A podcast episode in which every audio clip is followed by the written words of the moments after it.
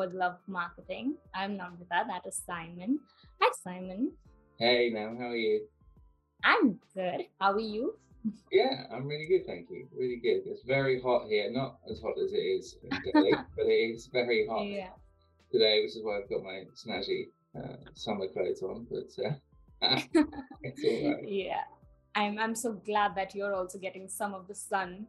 It's not just everything is not only happening in India. I sometimes feel like it's in my head. Maybe, yeah. But yeah, it's good to know that the whole world is uh, feeling the sun. Um, so yeah, um, today we uh, today I wanted to talk to you about key marketing trends. Like um, a lot is happening right now, and for the past few years, COVID, the Ukraine war, and overall difficult economic conditions. Um, and the things are changing very rapidly. And when the economy is so unstable, marketing trends are also going to change very quickly, and marketers will need to um, adapt to them. So, um, what are the key trends that we should look out for? Yeah, it's, it's a great point. I think at the moment there is there's a lot happening in the world. Um, I mean, it's difficult for us to keep up. Obviously, there are a lot of very hard things happening for people at the moment. Um, obviously, in Ukraine itself um, and other parts of the world, but yeah, also um, a lot of the rest of the world feeling the um, the impact of that as well. Um, and I think um, we will do a uh, a podcast in the near future. I think on marketing in a recession. It's it's something I've had to deal with a few times in my career. There've been two or three uh, big knockbacks that have happened in the economy over that that period, um, and how what that changes for marketers is um, is challenging. So we'll talk a bit more about that in another podcast anyway, because I think it's something that marketers who haven't been to a, um, a recession yet uh, would, would find very useful. Um, some some tips and thoughts about what maybe is coming their way and how to adapt to it. Um, but yeah, in terms of trends this year, um, there are a number of things happening. Uh, we did a trends report right back at the beginning of the year, right? We wrote one about a number of things to look out for this year. So I think touching on some of that is um, is useful because there have been a lot of ups and downs in the first half of this year already with some of those um, some of those specific trends. Um, yeah, we talked about uh, within that we talked about the metaverse. Uh, we talked about influencers. We talked about, of course, COVID. Um, I, I, think we're coming out the back end of COVID now. Although a friend of mine has just just been um, uh, told they have COVID yesterday, so it's still around. Um, but we're coming out the worst of it, I think certainly, uh, which is which is good. Although I hear there's now monkeypox making its way around over here as well. I guess it comes from one problem to another. Um, and there's um, EAT and from an SEO perspective as well, and of course all the privacy cookie changes, lots of other things that we talked about. Uh, yeah, where do you want to start?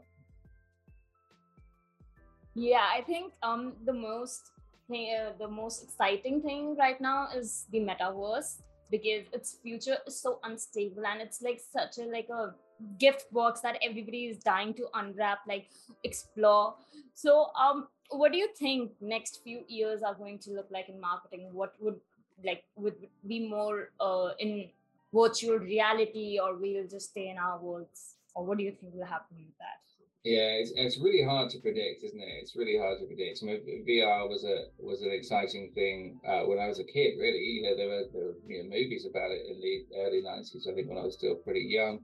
Um, what was it, Lawnmower Man or something? Uh, that one? I don't know. Maybe I'm quoting the wrong movie. I don't know. But anyway, um, there was that sort of buzzing around, and everyone was really into the idea of it. But it um, never really went anywhere. Of course, it's picked up a lot more over the last few years as as um, you know, Facebook or Meta they are now, and various others have got into the game. Um, and yeah, I still don't think we're in a place where we're anywhere near mass adoption. Um, of course, you can buy you know, the old um, Google Cardboard and similar things to, to slot your phone into and um, and have a sort of cheap version of that as well and play around with it. We've got a little cheap one here that my kids love to use with their uh, their phones as well. So um, so yeah, I think that the future of it is is interesting. I think we're a little way away uh, from it being anywhere near mainstream. I just don't think there are enough uh, use cases for it at the moment. Um, I think AR has been a lot more uh, practical so far, um, where you can combine uh, reality and virtual reality. I think that is um, uh, that's that's had its uses, of course, in in medicine and of course in gaming and other areas. So um, so that's huge.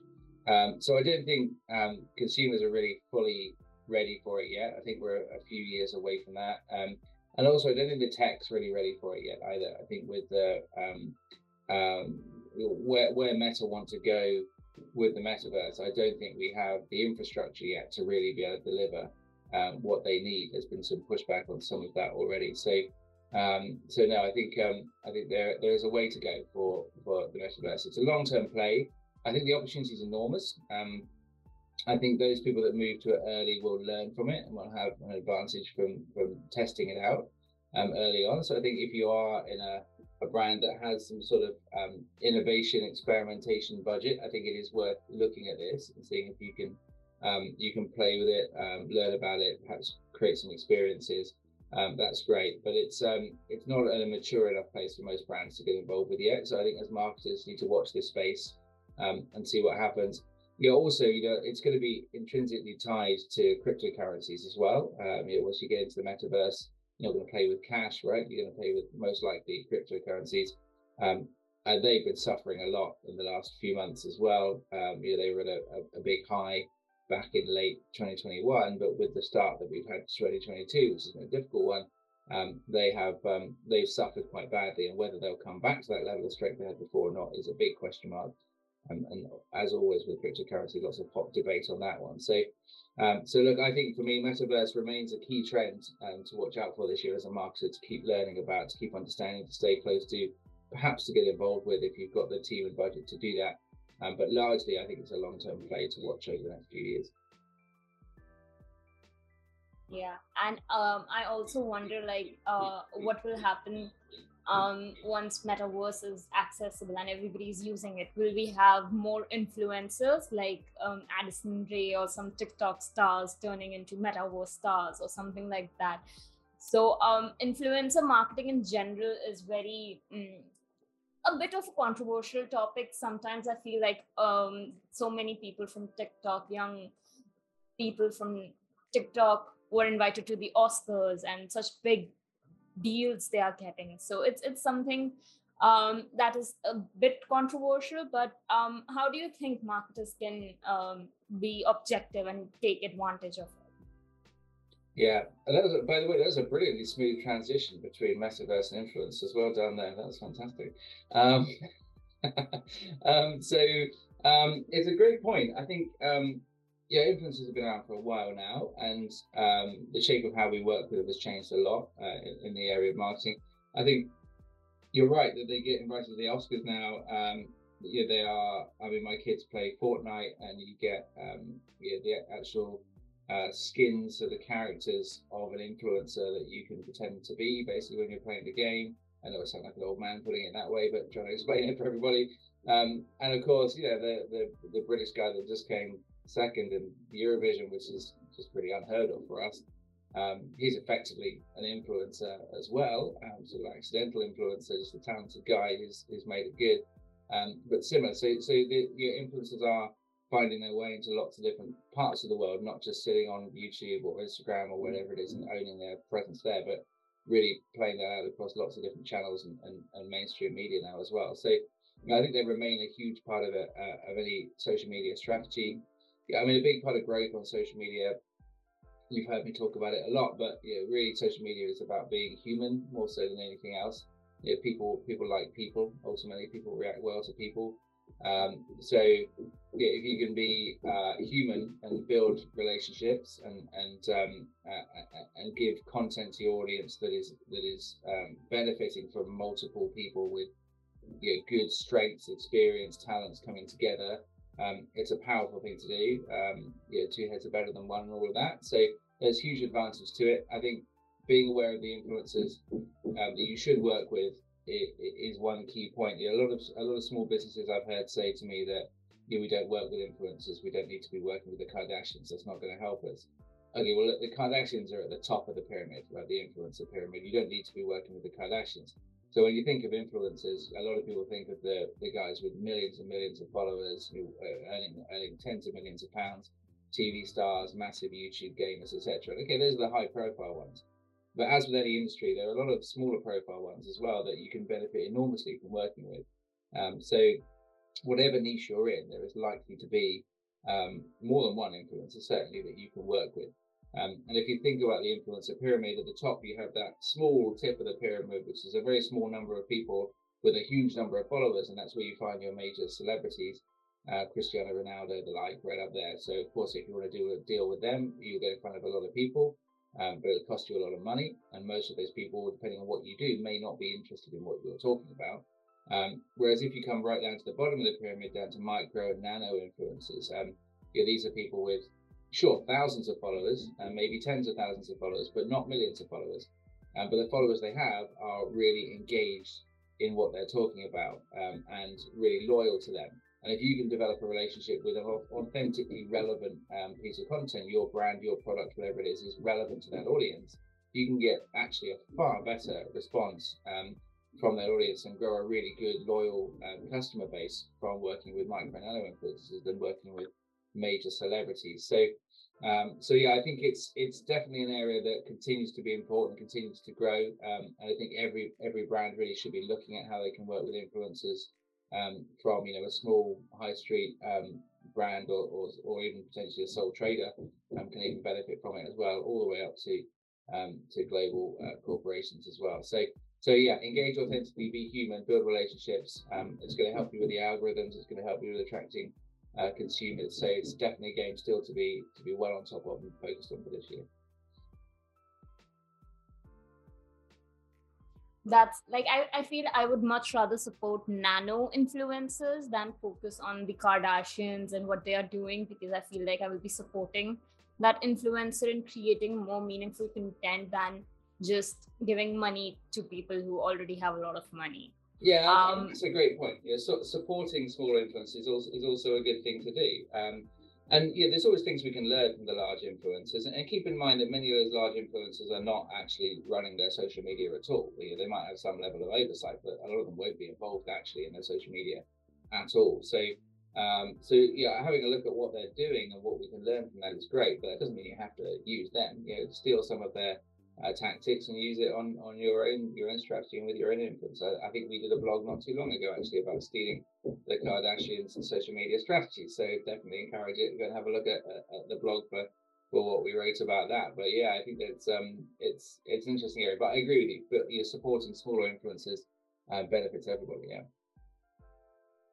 Um, yeah and you talked about how people understand people like uh, the power of influencers is that they are real like they're sort of real human beings that are um, you know, interacting with humans. But what happens when people are interacting with technology like seo and um, especially eat like uh, google's new principle for seo what do you think like uh, about that? What will how will it change the game yeah, EAT's um, uh, it's interesting. I, I think it's for, for me. It's not uh, just to be clear. EAT isn't. Um, um, it's not an SEO technique as such, right? It's more of a more of a principle, more of a sort of thought process and a strategy than it is a, uh a specific technique. So um, it's not like structured data where you would implement structured data on your website. You can't implement EAT on your website as such. It's not not in that format. But uh, but it, it's a critical area. So anyone who's not looking at this again in, in marketing that has any any level of responsibility around SEO or just generally it's worth every marketer understanding, you have a look at, at EAT principles. But you know, ultimately this is about building authority. It's a point that, that Google have talked about for a very, very long time, really. They're just giving it some some structure. Um, but you know, really what we're trying to what we're trying to say here is build yourself into um, an authority. You know, show that you are so you are delivering something meaningful, right? Anyone can start a website. I mean, I, I could straight after this call in 10 minutes launch a new website if I wanted to, no problem at all, right? Easily done. And I could write anything I want about anything in the world. Um, but that doesn't make me an authority on that subject, right? If I go and start a website now and I start talking about chamomile tea, right, which I know nothing about other than that I like drinking it, right? Um, there is there's there's nothing that would give me any level of authority on that at all. I have no right really to talk about it. Obviously, the longer I write that, perhaps more of an authority I become on the subject, right? The more I write about it. Uh, but really positioning yourself as an authority, uh, writing content that is long enough to be meaningful, um, you're compelling, lengthy, uh, well structured um, content on your particular niche is really critical. Um, trying to drive um, your PR is going to help you a lot. Trying to so generating really good, powerful links that um, your people are actually saying that these guys are uh, know what they're talking about, um, and we trust them. If you're getting those sort of links through from trustworthy sites, that's going to help you as well. Um, also, building experiences. So I think you know, for me, um, one way I think about EAT, um, should probably have this discussion with some other people at some point, but um, is around trying to trying to build a real experience, a real community, is something that people can um, get involved with, believe in, engage with, um, so that really really pushes those um, experience metrics on your platform, um, on your website, through to um, uh, to showing that people are truly engaging, finding it useful, getting deep engagement in your website. They're getting quite sticky in there. Um, and you know, ideally, as I say, sharing and you know, if you can create content that is uh, link baiting content, so it's not something that is you know, meaningful that people are going to want to link to, um, so you sort of bait that link in. I think that's a that's also a really great way of attracting um, authority through uh, as well. Um, so yeah, I think communities, building tools, writing good, compelling, meaningful content, um, gaining links. You know, these are the things that really position you as an authority. As you get more PR and coverage, it enables you to obviously start to play with Wikipedia and, and build your profile in other areas as well. So, yeah, I think that's you know, Google is looking for ultimately um, the websites that are the are a genuine, helpful, um, um, and experienced voice on the subject to be surfaced rather than just some website that some guys thrown up last week. Um, so you know, we, there are lots of techniques in SEO to, to, drive yourself forward, but ultimately the principle of EAT is to surface those people who, who genuinely have the authority. So, um, so yeah, lots you can do on that. There's just some a bit of a download, but it's definitely a huge area of focus, and it should be for anyone working in SEO or more broadly in marketing at the moment. Um, we talked about the metaverse. We talked about EAT principle. Um, uh, we the cookies the, the privacy policies are changing short form video content is taking over the world. There are so many trends that are happening. So how would you put it all together and what would be your key giveaway takeaway sorry takeaway from this uh, interview for everybody? Yeah i mean it, it, it's always a tricky one right? Um, so there's a lot there is a lot going on. Um, there's a lot of different ways you can set up your team to manage it. Um, there's a lot of ways you can stay on top of things. I would encourage every marketer to never stop reading. I think that's important. Um, I mean, obviously, my, my books start start with those. That's the first place to go. and the um, I think the third edition of Digital Marketing Strategy is just just out um, last month actually. So uh, so definitely pick up a copy of that if you can. But you know, aside from um, uh, from my books, I would encourage everyone to to be reading um, uh, your good relevant blogs, and there are many of them. I think I've recommended a lot of good blogs on uh, my site as well, so have a look at that. Um, and, and, obviously follow my blog as well. Helpful thing to do. Um, and uh, you know, of course, you can you can you can join our newsletters as well uh, to be kept up to date. And of course, you can follow this podcast as well, right? So there's lots of ways from my perspective, but also loads of great loads of great blogs. Stop talking about myself. Um, lots of really good blogs out there. Loads of great websites. Um, obviously, YouTube is a fantastic um, source of wealth as well. You know, just be careful who you're listening to. You know, make sure that the advice you're hearing is from someone with some genuine experience and authority. Uh, there are a lot of people who are positioning themselves as experts in marketing and really just regurgitating what they find on social media at the moment. Um, so just just make sure you're listening to someone who's got um, good experience and relevance. But there's loads of great stuff out there to, to learn from. So I'd encourage that. Um, yeah, I mean, harping back to my book for a second, I think um, the, the, reason I wrote the book is is to do this, is to help people understand how to pull the different moving pieces together. Um, there are a lot of changes around uh, privacy and, and cookies, um, uh, GDPR over the last few years. There's, there's a lot of stuff around regulation, um, but also looking at your competition, how technology is changing. There's a lot to think about in, in managing your people, planning your strategy, and, and pulling it all together. So that's what um, digital marketing strategy is, is, designed to do to help people um, with that challenge. So, so yeah, definitely I'd recommend having a look at that, but also just keep reading, keep learning, never stop. Um, and uh, and also test right never stop testing either would be my other key recommendation on, on how you make this a success um, it's uh, yeah it, it's, it's something you should never stop doing in every channel in every part of, of what we do as marketers we should be learning all the time um, so yeah that's been my quick couple of quick takeaways on how to pull it together um, yeah um, i uh, simon i think somebody was playing piano at your end uh, in the last part. I wish they were playing piano. Sorry, this is the danger of, uh, of, of recording everything from a home, right? We've got a um, a door being fitted on the other side of the house. So oh. it sounds like a piano. That's great. It's just a drill. It sounds like a piano. Yeah, People can take it for a it's a shame. Background noise. Well, Probably should have gone somewhere else, but uh, there we go. You've got to record these things, and like I say, it's all about being authentic, right? And I'm authentically having a lot of noise in the background. So. yeah.